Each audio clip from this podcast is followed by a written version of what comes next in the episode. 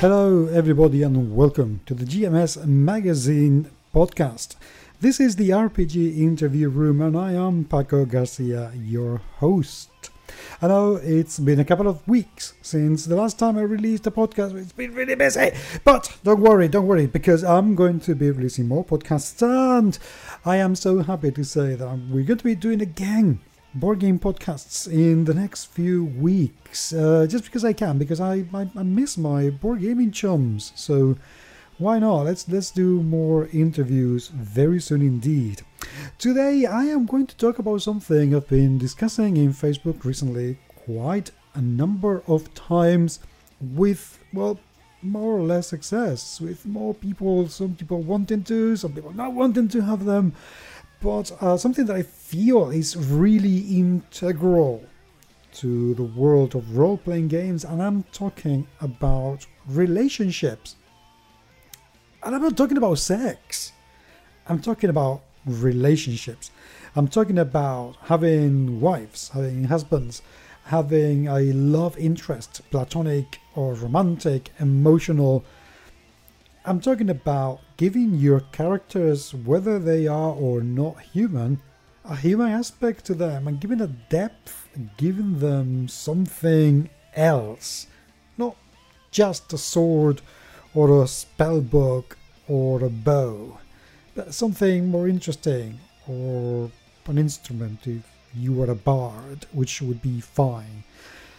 And um, somebody in Facebook, my friend Tim, said, well, no, Paco, why don't we talk about it? Because it's something that I've been discussing and thinking about for my forthcoming role playing game, and it would be really good to have a weird chat and see what comes out of it. Uh, Tim is a very, very experienced wargame and board game producer, and um, he's writing a, a role playing game based on the Viking kind of background, which I think is always a good idea because you know Vikings. Come on, what's not to like?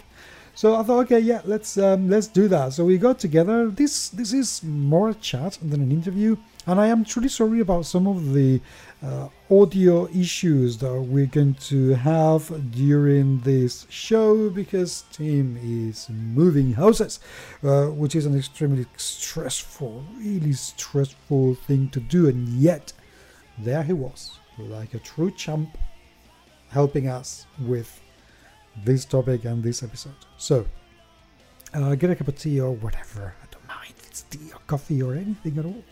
Whether you're in the beach or the mountains, whether you like cars or motorbikes, just um, sit back and enjoy. Oh, uh, by the way, uh, remember to subscribe, please. And if you can, leave us a review in iTunes because that helps us an awful lot to be found by uh, as many people as possible because we would like uh, this podcast to reach as many players and GMs as possibly can. And if you can, please take a look at our YouTube channel and subscribe and comment because you know we've been putting an awful lot of effort into getting this off the ground but we really need your help for that to happen so um, anything you could do, it would be truly and genuinely appreciated.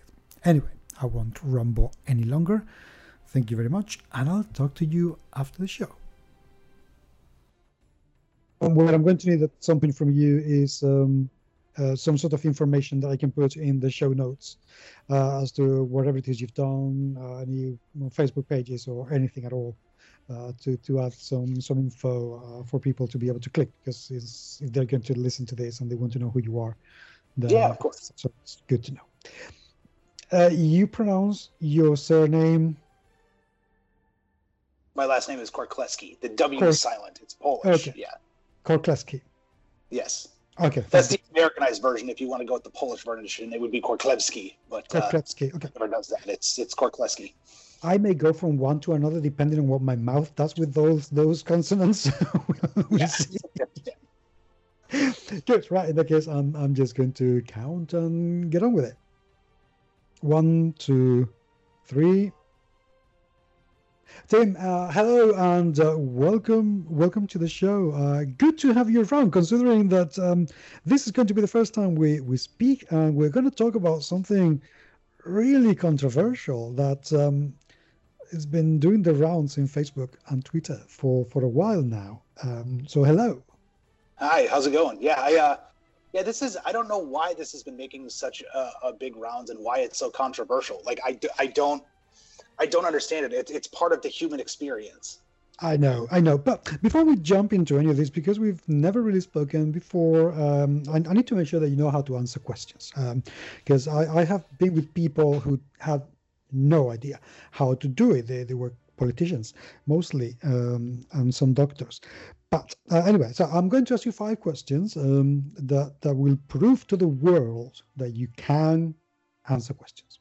So, question number one. This is a pretty easy one. Uh, tea or coffee? Uh, for me, coffee. Uh, you know, growing up in the states, coffee was kind of the go-to. Good, good. That's a good one. Um, second question: cars or motorbikes? Ooh, now you're asking a rough one. the answer in front of my wife is always a car.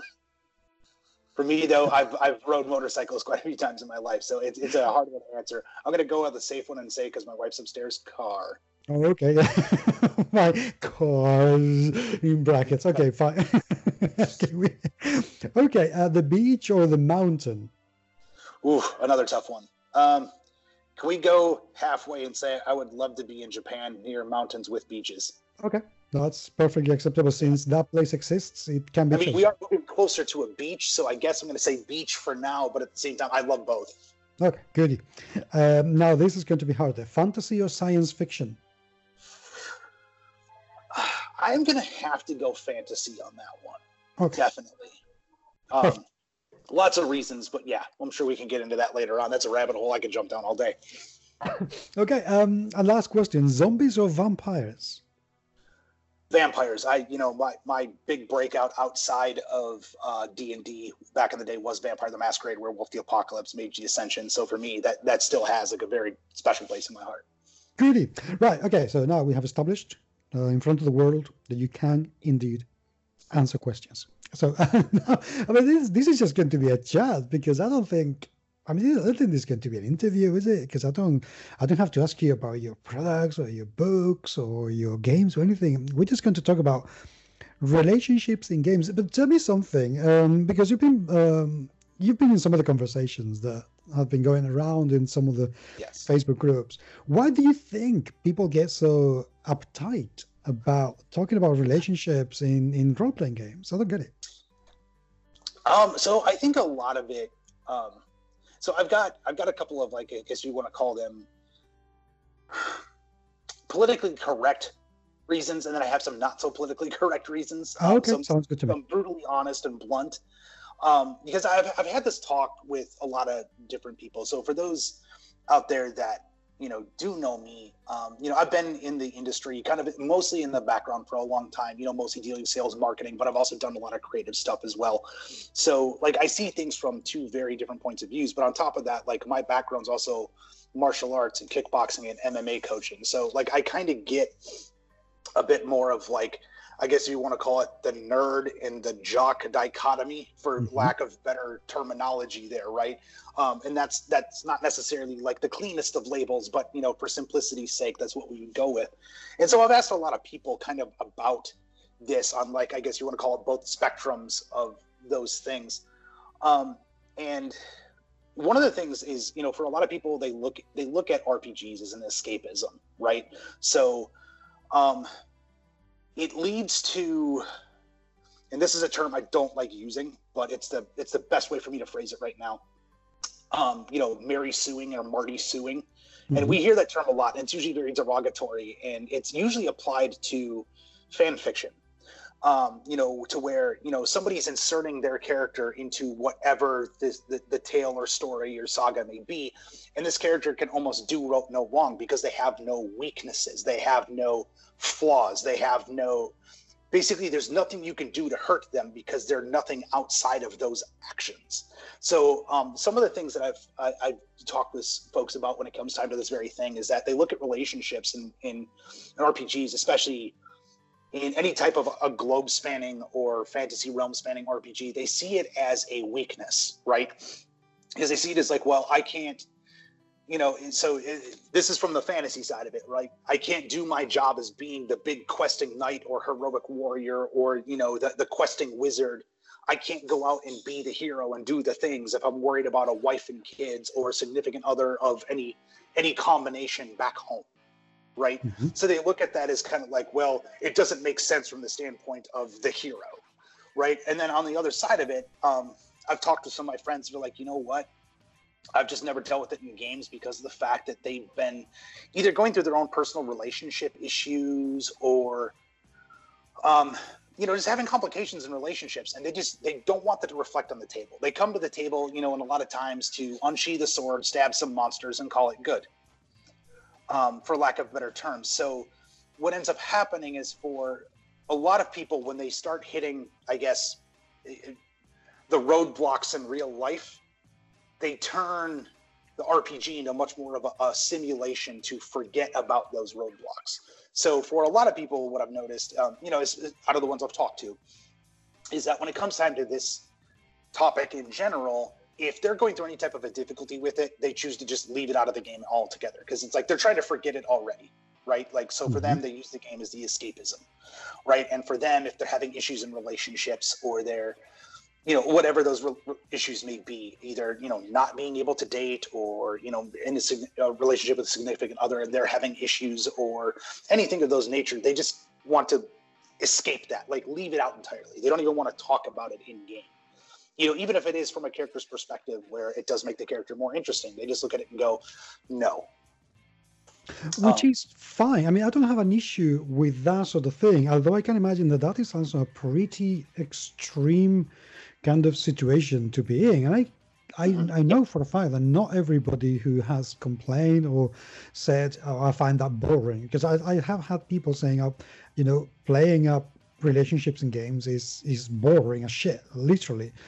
Yeah. Which would be like, what the hell? I mean, you're married. You you you have relationships. Um, so it's a bit. Yeah, I don't think that applies to enough people to make it a movement within role playing games. I, I get the escapism. I, I really do, um, which is quite interesting because you know I, I go into role playing games for escapism, and thus I add diversity and equality to, to the games because that's escaping from my reality. Uh, yeah. you know, and, and I get rid of sexism because that's escaping from from the reality. But um, to pretend that oh no no because i'm having difficulties in relationships in my real life there are going to be no relationships in in in my escapism i, I mean at the very least is fallacious uh, because yeah. you, you have relationships with anybody you have a relationship with with a friend if you go out adventuring you're going to have a relationship with your companions uh, mm-hmm. whether it is a romantic relationship or not is a different matter altogether. But there is right. going to be, there has to be some sort of emotional connection yeah. with the people you're playing with, with the characters you're playing with, because otherwise, I mean, you're playing a board game. That's that's not a role playing mm. game. You're, you're playing, you know, Wrath of Ashardalon or Gloomhaven or something like that. So, I I hear what you're saying. I don't know how much that truly applies. I mean, if to those people who say, "Oh no, no, it's escapism, so I don't want to have anything about it," no, just thinking that they have another reason that they don't want to talk about. Yeah, and and again, so th- these are surface things yes. that I'm right. So I'm. It, it's it's a tough one. It's a tough one to touch upon because everybody games for different reasons. Like I, I've asked this question numerous times over the years of me working in this industry. Is like, and you know, I'm I'm kind of asking the question of like where is the live unicorn right like where is the good balance in role playing games between role playing and combat like can we have a system that does both very well you know and you know because for me one thing i've seen because i've gamed with various different people of various different experience levels in role playing um, different backgrounds in real life and everything else there's certain people that are really good at more of the the improv method acting, if you want to call it that. And there's some people that are like, you know what, I am not good at emoting. Mm-hmm. So I want to allow for some of those interactions to just happen by a dice roll, right? And like everybody tries to encourage that player to come along and try to be their you know be their character a little bit more right? But it kind of leads down to this, this is kind of a dichotomy going farther back that i've seen is that some people look at role-playing games as like more of the method acting. And there's mm-hmm. some people that want like some of the super crunchy like Rolemaster or HackMaster where they're like i'm doing this for a simulation of combat right? Like for them it's like they they they embrace the idea of being a kleptomaniac a, a band of kleptomaniac murder hobos. Okay. Right? So um i think i think where we're getting lost in this conversation in game with a lot of folks when it comes down to the relationship is we're not asking we're not asking them the more specific questions about it i guess for lack of better terms. So when because when people think relationships in games, they automatically think like, oh, so someone I love, right? Like I have a wife or a husband Correct. or kids or parents or brothers and sisters, like right. So what ends up happening is that they're like, well, that's not something I want to role play. Like I want to, I, I'm here to be the questing hero, mm-hmm. right? So they look at those things as, as like knee jerk reaction, right? They look at that as like that's not something I want to do. I'm I'm here to fight dragons and do cool stuff, right? They don't see that as cool, right? But I think a lot of that onus also, you know, kind of comes back on the GM, where okay, when it comes time to that, have you been actually developing characters or events or scenarios within the game that allows for people to create those relationships? Because the the one thing I can say on the other side of that, if you want to look at it from the, the super, if you want to call it like macho, I'm using heavy quotations here, mm-hmm. aspect, is that I played with a lot of folks from the military, right? The military, you always hear like the band of brothers and sisters and like how they they with the U.S. military, which I'm I'm you know used to playing with folks from there. I can't speak to the rest of the world's military, but they develop a bond that you know is sometimes tighter than their own marriages. So you know, for lack of better terms.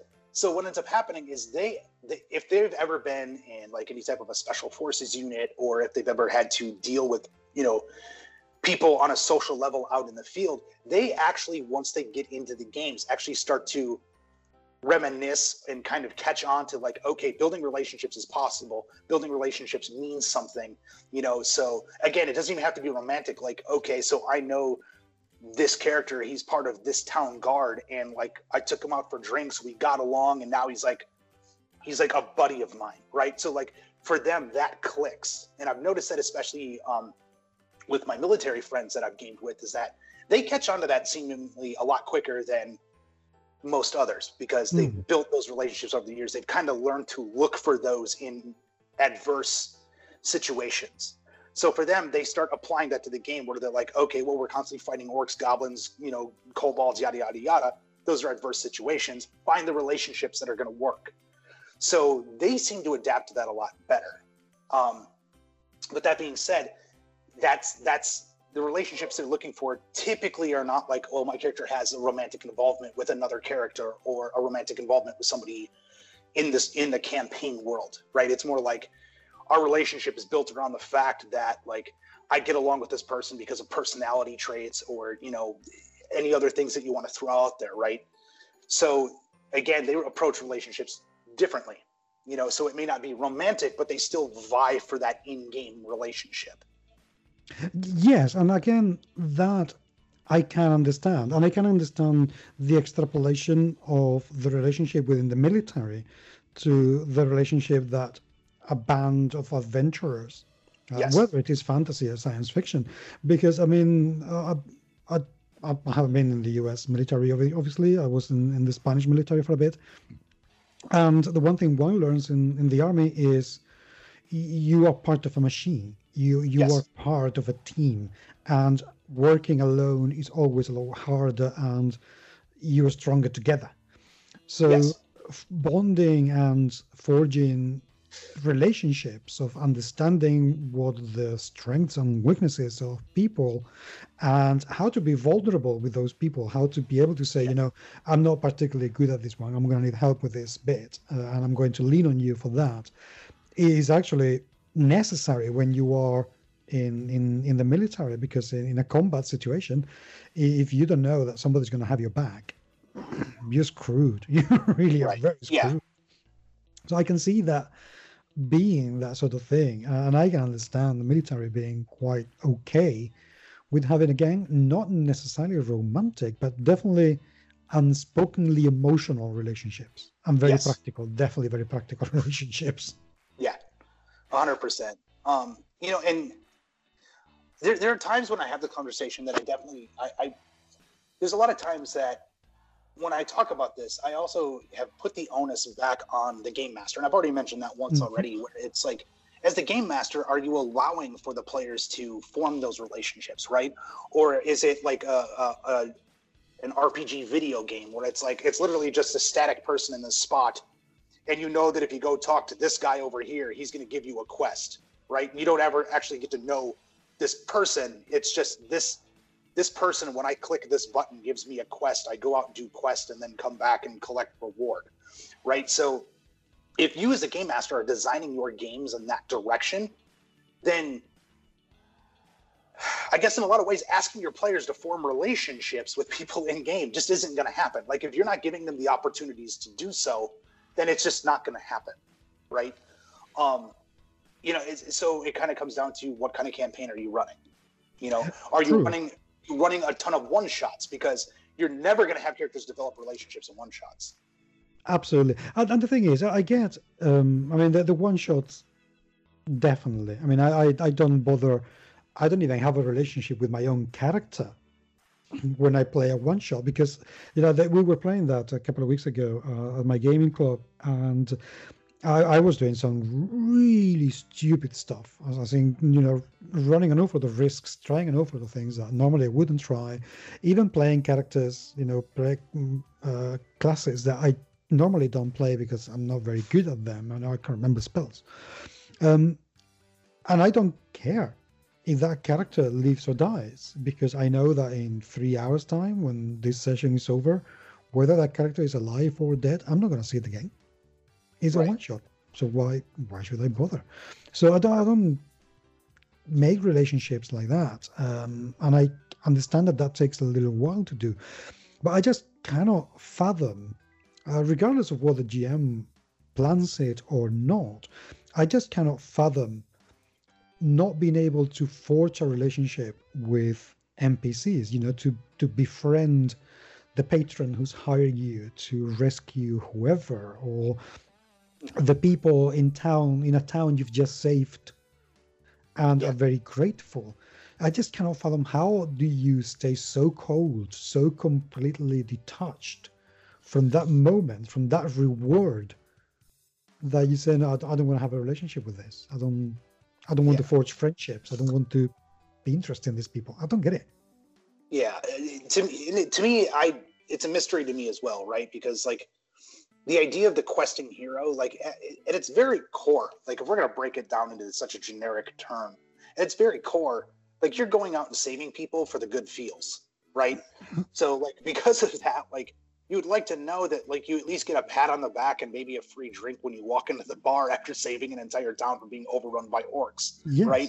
Yes, I'm using very generic tropes and fantasy here, but they do apply.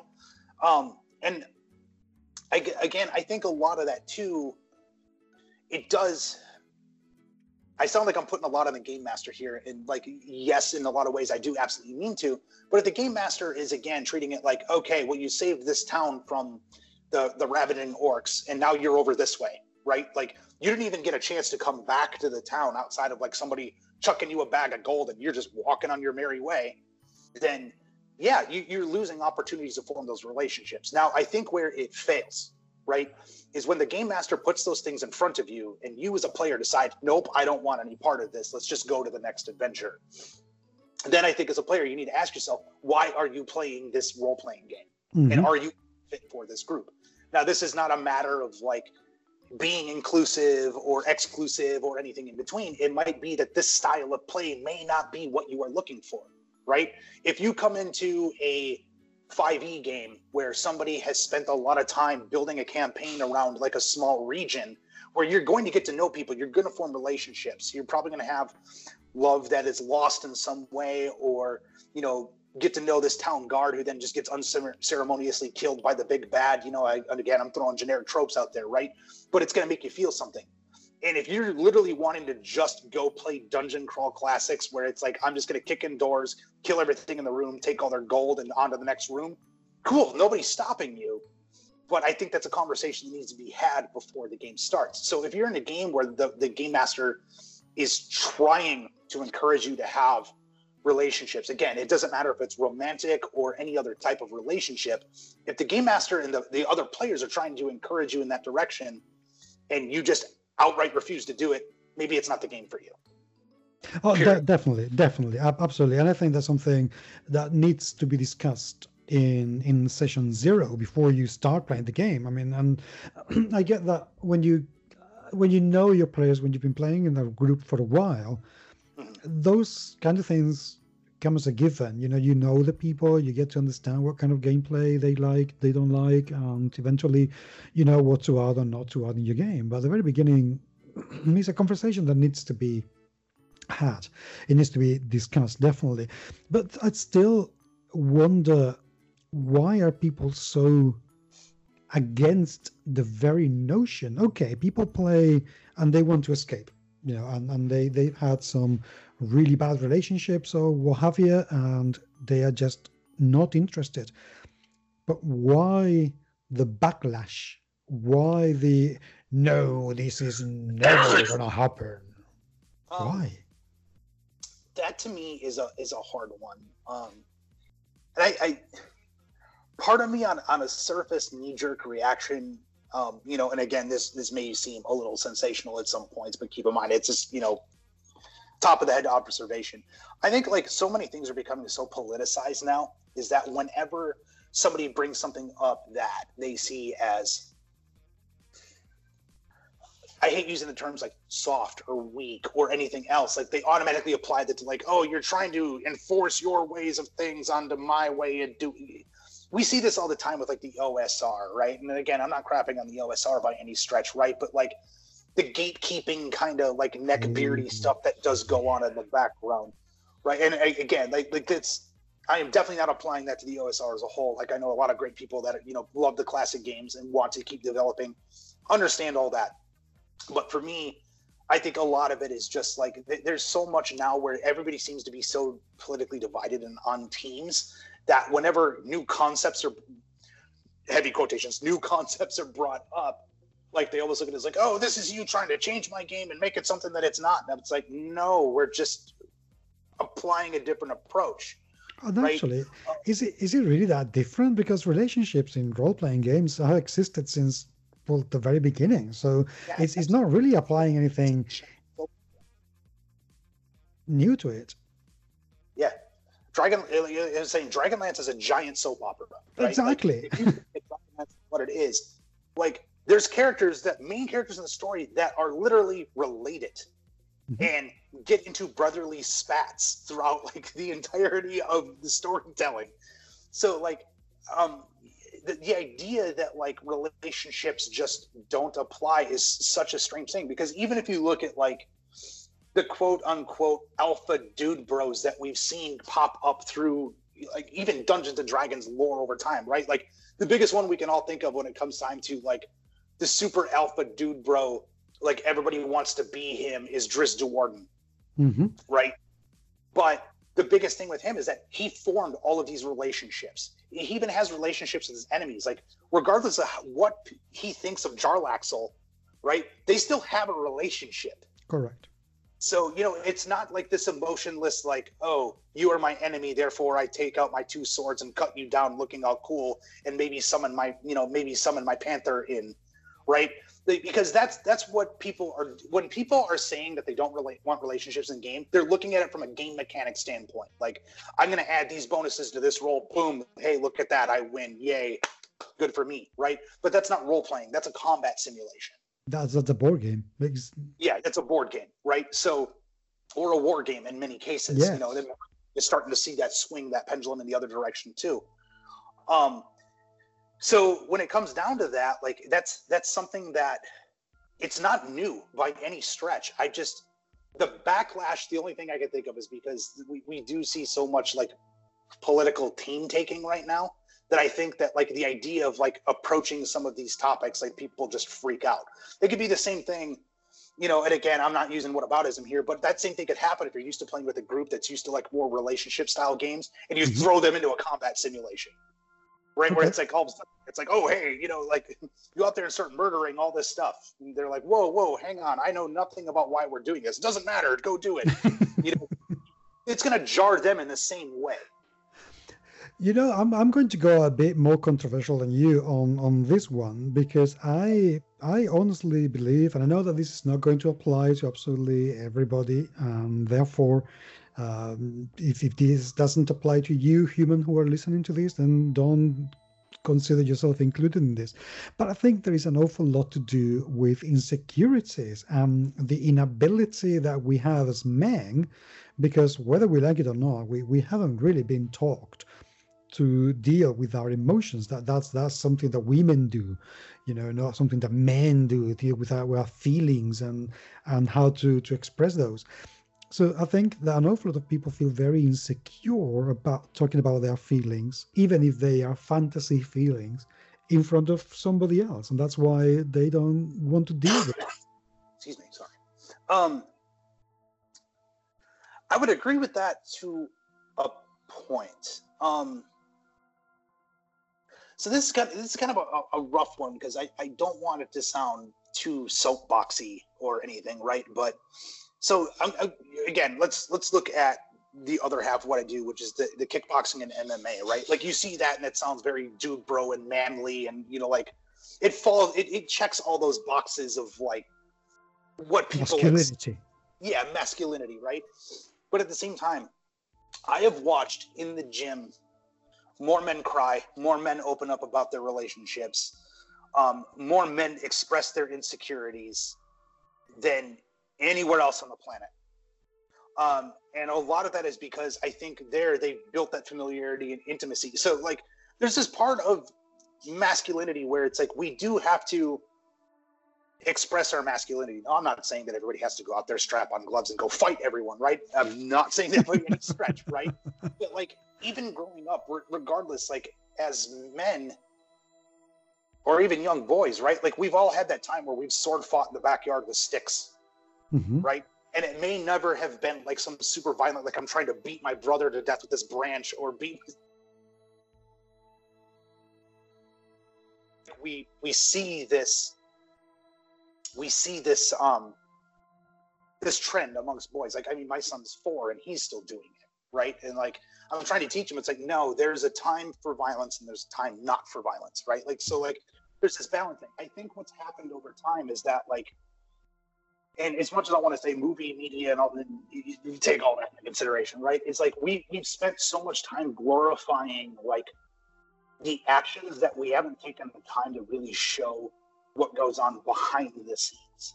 So, I mean, you were in you were in the Spanish military, and you've seen this where like you've probably seen guys that like in different units that look like just straight up badass action heroes mm-hmm. right and like that's kind of the persona that they gave off but then you find out more about them after knowing them for a time. You find out like no this person's actually like you know in the in the heat of the moment yeah they turn all that off but they're also very sensitive and they're dearly in love with their grandmother and would do anything for them. Or you know like they have all these different things. I think what's happened is like we've groomed out of it the idea that men can be vulnerable. Like a good dichotomy of this. Look at the samurai culture mm-hmm. right when people think of the samurai the first thing they think about is some badass that can cut things in half with a sword like repeatedly right? Like that's what we think about. Like the the quintessential warrior that could just butcher people to death on the battlefield. Mm-hmm. um, same things um, the spartans right? Like the 300 did not help with this but like jacked dudes, big shields, barely any armor, and a spear and a sword that they would use after the spear got to be too too you know too short or too long for their their close combat, right? And so like you see this movie where it's all these jack dudes doing jacked things with spears and blood and guts, but they also don't talk about the fact that like using the samurai as an example of this, regardless of what you want to think of the case system here. So let's not get into that, but samurai were taught reading, writing, poetry, calligraphy, art, mm-hmm. singing, dancing. And the same thing went for a lot of warrior cultures around the world, right? So these things that we're now today thinking girly or feminine have always been part of super masculine society. Mm-hmm. It's just that we haven't for some reason we've decided to cut that out, and th- that that to me is it's it's a little weird. I don't get it, um, but it's something that like I've definitely noticed just you know from being on I, I guess you want to call it the opposite spectrum of heavy quotes here the closeted nerd in the basement right? Where it's like i've gone out and I've, I've, done the physical thing. I've taken my injuries. I've gotten my bruises. And i've even noticed that amongst like the men that on the surface you would see and be like oh these are like super dude bros and you know throw out toxic masculinity and all the other terms you want to throw out there right? But like under the surface like they're they're not that at all. So i do think that what's happened is over time we've taught we've taught men that like they can't show those things. Like they need to put on this this like exterior of like stoicism. But it's not just stoicism anymore. It's gone almost like this drastic step in another direction that's kind of doesn't make sense to me. Well i, I think you are you're definitely onto something there but i think this is going this has been going on for not for a while. I think this has been going on for generations and generations. I mean we've we've been if, if we look back 50 60 70 years ago um, the the role of the man was a lot more defined and the role of the woman was a lot more defined than they are today. Today we mingle, we mix, we are more um, getting there on, an equal footing, um, and the the man is the provider, the woman is the nurturer, has been a paradigm that has been talked for generations, for many many generations, and the little boys don't cry, men don't cry trope that's been applied for yonks, for absolute yonks. Um, and I think the issue more to do with the fact that this is being um, rebirthing now, It's is taking place more. I think this. I, I, think it to some people it never went away. I think to some people the the tropes, the the social constructs of this is masculine and this is feminine. And if you do this then you're being feminine. And being feminine is not being a man. And you are a man. And if you're not a man then what are you? And the alternative is bad. You know the, right. the alternative of being a man is wow unthinkable. Because you're either a woman and that's bad or you are something else and that's even worse. Yeah. So th- there is that um, notion that expressing one's feelings is not masculine. And I don't think that that is something that's, I think it's slowly going away. I think with the, with the younger generations, it's certainly going away. And, and younger guys uh, are happier to form the relationship. I think the backlash I've seen the most about this topic has been from people my age, you know, mid 40s, late 30s, people who grew up in the 80s, the 90s, and still cling on to uh, another generation, their parents, who e- cling on even more to the notion that feelings are for ladies. And, and if I had to take it one notch up in the controversy scale, uh, somebody said to me, and I completely agree with this, that there is an awful lot of rejection that comes out of homophobia because this hobby has been so male dominated, still is, changing, but still is, that to have a relationship with somebody in game means that it's another man flirting with you, even if their character is a woman. And that makes people feel extremely uncomfortable very, very difficult to deal with the fact that a man may be, you know, pouting at you or flirting or showing some sort of desire to have sex with you in game. Yeah, and I can see that to a point, but at the same time, the the other paradigm swing on that is that I've also seen in the past where males have played female characters, and that character basically turns into, lack of better terms, the fuckbot nine thousand right? Where it's well, like yeah, but that, that I think with that's a different thing altogether. I think that's more to do yeah. with, with, with sexism and the yes. notion of the the woman being being a slut. But again, how many times have you found somebody behaving like that and other player being uncomfortable because that oh, yeah. character was flirting with them? And eh, you know that that's what I'm talking about. That even though the character is meant to be the one flirting, but there is a man performing the action, and that to a lot of people feels, whoa ho, no homo, boy, not interested here. Yeah, and to me, I, I think a lot of that, a lot of that, you know, to kind of go back to what I was saying in the beginning, I, I think some of that is just might be some of the social awkwardness that we're starting that we we've always kind of known has been within the RPG industry, where like they just they don't. Sometimes they're caught with like blindsided. They're like, I don't like. Their brain is not registering exactly what's going on, regardless of whether or not their best their best friend that they've known for years be sitting across from it. It's like, why is my best friend hitting on me? But they're not putting the, the two and two together. That it's like it's their character, like on paper they know what's going on, but when they look up, they're just like, it- Exactly, it might- there's dissonance. yeah. So I think part of that too might be, you know, kind of a, I guess you want to call it more of a session half between players where it's like this could potentially happen, right? So because I've played female characters in the past, like I've, I've played every major kind of race, creed, nationality, sex, sexuality under the sun for characters. That doesn't change who I am as a person, right? Uh, it's just I, I think part of that too is also kind of having that conversation with your group. Um, you know, I guess you want to call it part of session zero or session half that like, you know, my character is female. That doesn't mean that I am the quote unquote fuckbuck nine thousand. Like I actually want like my character is going to form a relationship with somebody, right? Mhm. And you have to be okay with the fact that it's me, Tim, playing this female character, and your character might very well end up falling in love with them in story. That does not mean that that is going to be what happens outside of game, right? But, like, Absolutely. game, this is a thing. Absolutely, but that's So- what I was talking about. The the the the insecurity and the homophobia of the thing is is a bit like I don't want this to happen because I could like it, and I don't want to see a man. that. Well, and and you- but some people don't want to like it. Some some people are so encased in in the role that life has given them or the role in which they have allotted themselves into in life that they don't want to risk liking something that they've been told is bad.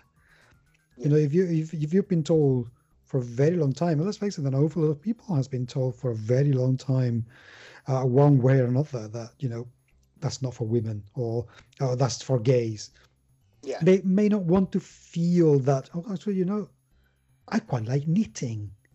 I've, I've been told all my life that this is for women. I'm quite enjoying knitting or singing or I don't know. Um, I enjoy when a friend gives me a hug. I don't want to enjoy this. I don't want to like it. Uh, and there is an awful lot of that going on, an insane amount of that going on.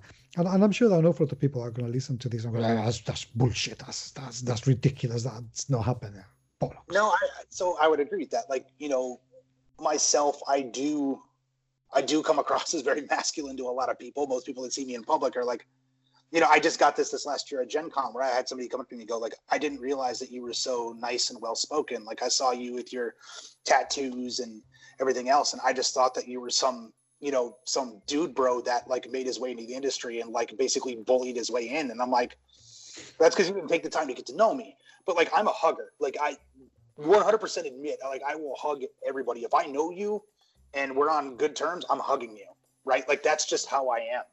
Um, you know, now some people are like, "Hey, not comfortable with that." Cool. Like we had that conversation already, right? So it's it is what it is. Um, but kind of going back to some of the insecurities you were talking about there too, like I I do think that like the insecurities that a lot of people possess causes them to feel this way. Mhm. Um, you know, now the, the other part of that too is exposure, right? Because like Yes. me personally, I grew up in a very small community in the Midwest in the United States. You know, so we want to call it small white, we'll go there, right? Like, as, as much as I hate to say it, I was friends with the one black guy in town. Not to make it sound like, hey, I had black friends at one point, right? But like, that was just it's the nature of that beast. Like, Ben was the only black person in town aside from his family, right? So it, it's just that's where I grew up, and you know, at, a lot of it too is exposure. Like you know, after leaving where I grew up, and I, you know, I lived for ten years in Florida, and I got to know people of you know various religions, sexualities, and everything else. And like after a while, you like at first, full full you know you know full full disclosure here, it was a little weird to me because it's like I've never dealt with it, mm-hmm. right? Like one of my friends, Mark, was gay when he when he told me about his you know he was having relationship problems, and then he blurted out Frank's name. I was like, like I was like, whoa, hey, hang on a second, what? right? Because it's like he just sounded like he was a guy kind of complaining about his relationship at home. And then I heard Frank, and I'm like, whoa, hey, hang on, back up, right? And then, you know, but that that was like that initial shock. It lasted, call it 15, 20 minutes. Mm-hmm. And then after that, it's like, okay, well, this is just who Mark is, right? Like, fine, this is who Mark is. And, you know, and I just, you know, with that, like you know, you you learn that they're just at the end of the day, and like this sounds like I'm class of putting people into classification bubbles. I don't mean to, but like people are just people, right? Certain people have been exposed to things, certain people haven't. Um, you know, I do think that there is a little bit too much of the backlash and like, oh, people are just bigoted. I don't necessarily believe that all the time, especially when it comes time to our hobby because of the fact that like they have spent a lot of time a lot of them spent that time being kind of socially awkward and may not have interacted with people of other you know races religions mm-hmm. sexualities whatever that may be right? So that's always a fair assessment. However yeah the, the, the sniping at it and like throwing that stuff out there online definitely does not help your case either well, I I ha- I am in two minds about that because um, I'm a very weird kind of person, and I do consider that sort of people bigots. What I don't consider them is to be malicious, uh, which is a different thing. Generally yes. speaking, bigotry is born out of ignorance. When you know yes. what you mentioned about exposure is is very very true. Somebody who's not had the black friend or a gay friend is less likely to understand what a gay person goes through and is less likely to be accepting because we have been given an awful lot of cliches and tropes that are just not true especially if you grow in a place like that, that's very religious you know like the us or spain. So what i am prepared to admit and this is why i started to do the dear some straight gamer uh, series of videos I'm prepared to admit and give people the chance that, okay, you are reacting in this way because you don't know better. But if I manage to show you that, you know, th- this is how it works, maybe you will stop behaving and reacting in this way because you will have some some information. So I am one for starting quite usually quite gently uh, uh, to to discuss the issues, and I give information. Mind you, I my gentleness lasts very little time as soon as I see that people are unwilling to hmm. listen or to converse in a logical manner. I, I you know, my, my blood sport is lo- finding logical fallacies and destroying them. I absolutely adore doing that. So when when people say like uh, somebody this this morning, I I saw um, a comment in an OSR group somebody saying about trans people in games, you know, and um, how that there was an article about this woman who found out that playing role playing games allowed her to be the woman that she actually was, but wasn't allowed to be because her body didn't match the assigned gender, assigned a birth gender. So she was saying how you know D and D allowed her to be a woman, and somebody said. Uh, playing role playing games cannot allow you to experience dysphoria. If you didn't have dysphoria before playing a game, then it wasn't there. And a, a trans friend of mine said, you know, that's not how it works. You, you can experience dysphoria uh, pretty much any time because repression is quite hard. So immediately my, my reply would be, how do you know this? How, how do you know that you cannot experience dysphoria? If you haven't experienced dysphoria, you cannot do it through role playing games. How, how you know that? Have you experienced it? Have you spoken to anybody about it? You know, you're talking out of your ass. Now, you want to listen to what people have to say, and I will be very gentle and I will be very accommodating. But if you start like other people were saying, you're just deluded, then I have zero time for you, zero time, and I will obliterate you because you're a toxic asshole.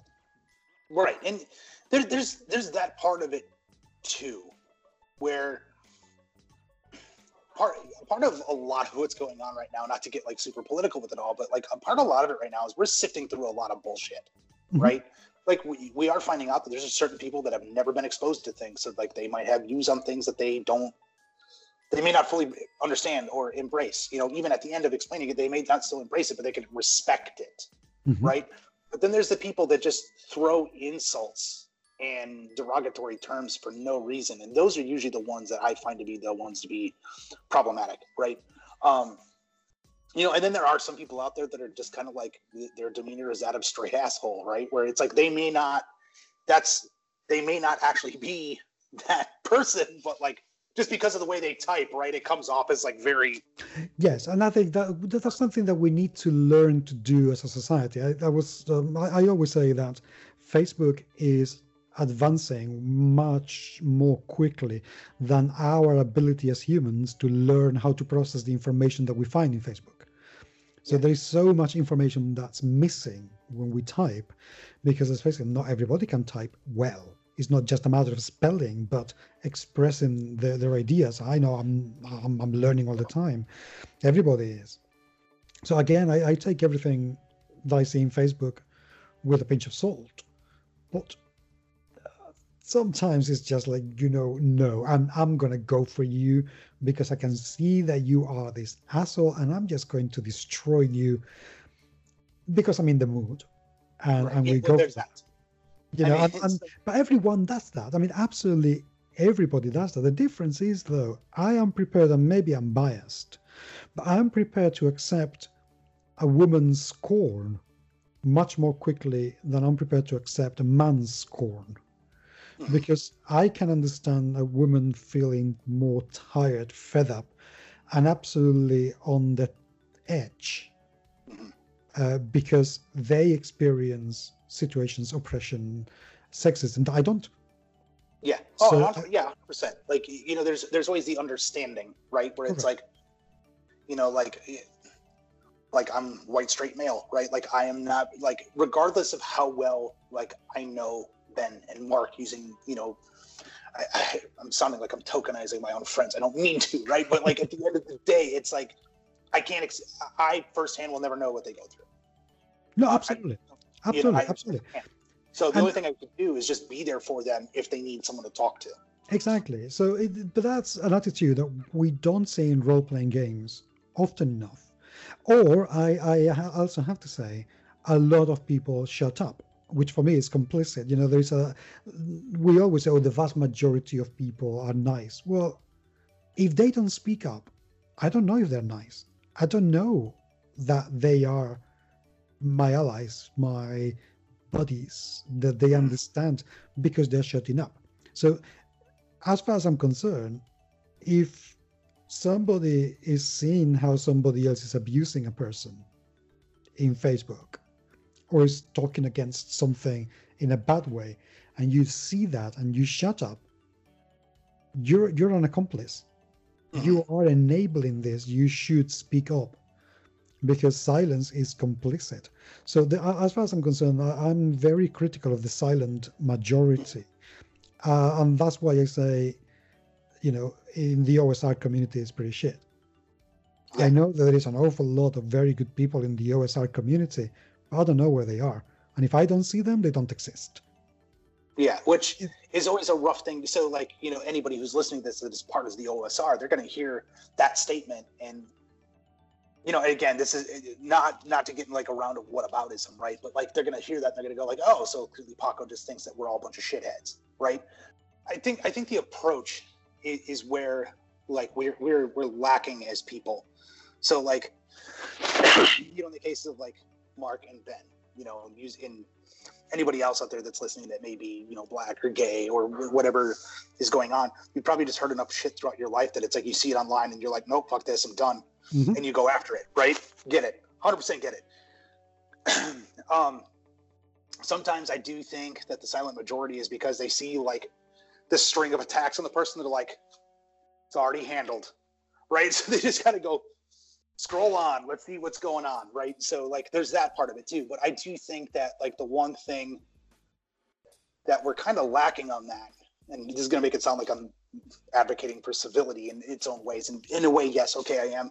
But like, is the people just kind of come forward and be like, hey, what you just said, not cool. Like, don't start with the attacks. Just be like, hey, it's not cool. Let's keep it respectful, right? And if the person keeps on, then take them out.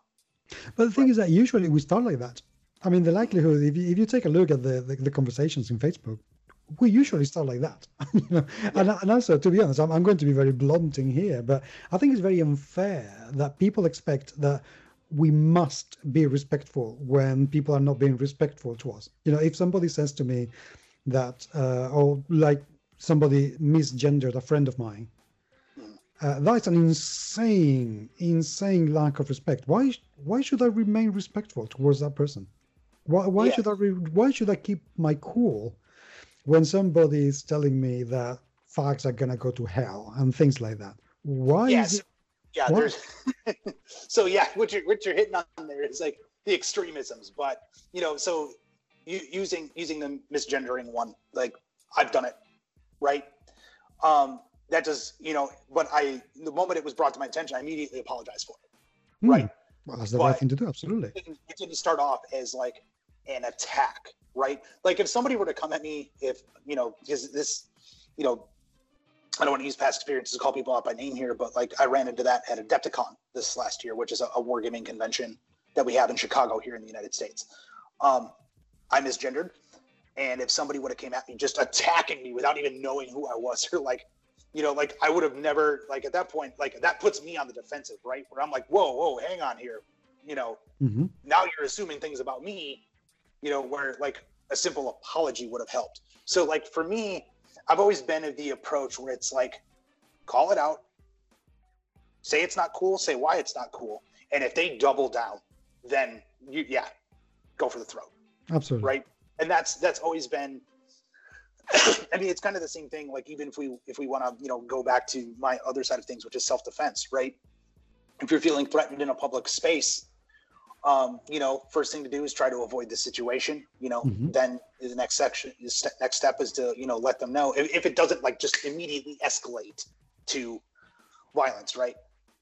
Move away from the situation to the best of your ability. That's not saying like you know not standing your ground. What that means is that you know if somebody is coming towards you and they're a bit threatening, you know maybe step aside. Maybe they were just trying to get through and they just come across looking a little mm-hmm. angry, right? But if they stop in front of you and are approaching, then you need to warn them. It's like, look, no, please stop this. Like, I'm doing nothing to you. You know, th- I don't know what your deal is. I apologize for whatever's going on, but I'm not your guy, right? Or I'm not your, your I'm not your woman. I'm not whoever. Like, I'm just, I'm not the person you're looking for. and then from there, you have to say, it's like, look, I will defend myself, right? Mm-hmm and then from there, yeah, if it ends up turning into like a physical ass beating, then that is what's gonna happen, right? But there's like steps along the way. You don't just take it to somebody mean mug me, so I beat the crap out of them, mm-hmm. right? So it, it's kind of it's the same kind of thought process is again for me, and again I'm approaching this from a different perspective altogether. That's typically the process I go through when talking with folks online that do kind of come across as you know, shitty individuals, right? Let them know it's not cool. And if they keep it up or they double down, then yeah, go ahead. Trust, trust me, usually they, they keep it up. But we, we have gone away from from the topic of yes, relationships. right and we've going on for, for nearly an hour now. So maybe we should wrap it up now that we're on a high. And um, j- just to make sure that we, we, we go back to our lives, you know, in a kind of a zen, kind of cool mood. Um, yeah three, three, three cool questions. Um, I, don't know, I think they're cool. Um, what is the best advice that no one has ever given you? Ooh, that is a tough one. so when we say no one has ever given me like something I just learned on my own, or whatever it is whatever the question means to you, that's what it means to you.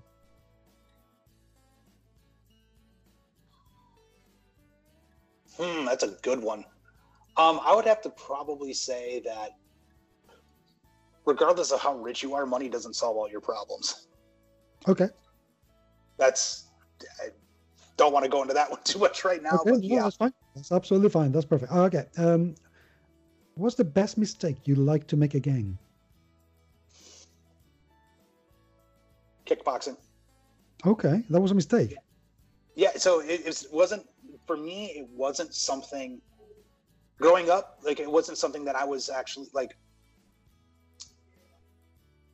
Again, growing up small town for me, like the idea of like stepping into a ring and kickboxing or even jujitsu matches. Like I was not allowed to wrestle in high school because of my jujitsu background. Right. Because there's people from from other towns who are like, well, Tim's clearly a ringer. I'm not putting my kid in against that. I was not allowed to wrestle.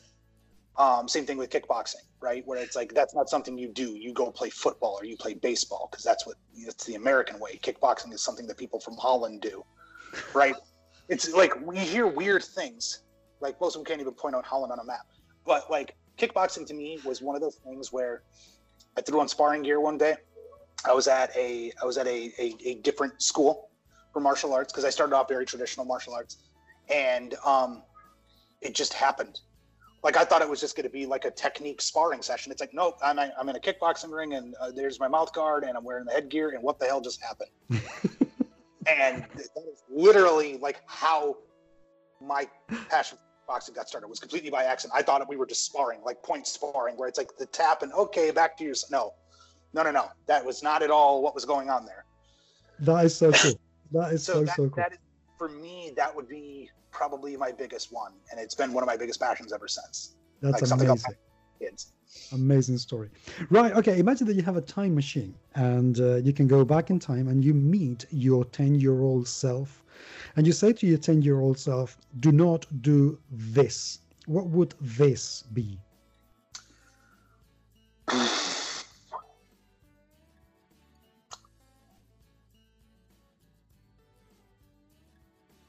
Do not spend so much time dwelling on what other people will think of you.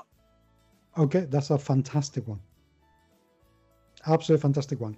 Um, Tim, thank you very much indeed uh, for being with me today. It's been absolutely fantastic. It's been absolutely fantastic, and and I hope that we can repeat this again on on other topics because I know that you are publishing books and creating an awful lot of cool stuff. So maybe someday we, we can we can talk about that and your creative processes and um, Gosh, it's all the how you approach games. Yeah, Excellent. absolutely. I'd be happy to do it. Good. In that case, I will talk to you very soon. All right. Thank you so much, Paco. It's great having, great talking with you.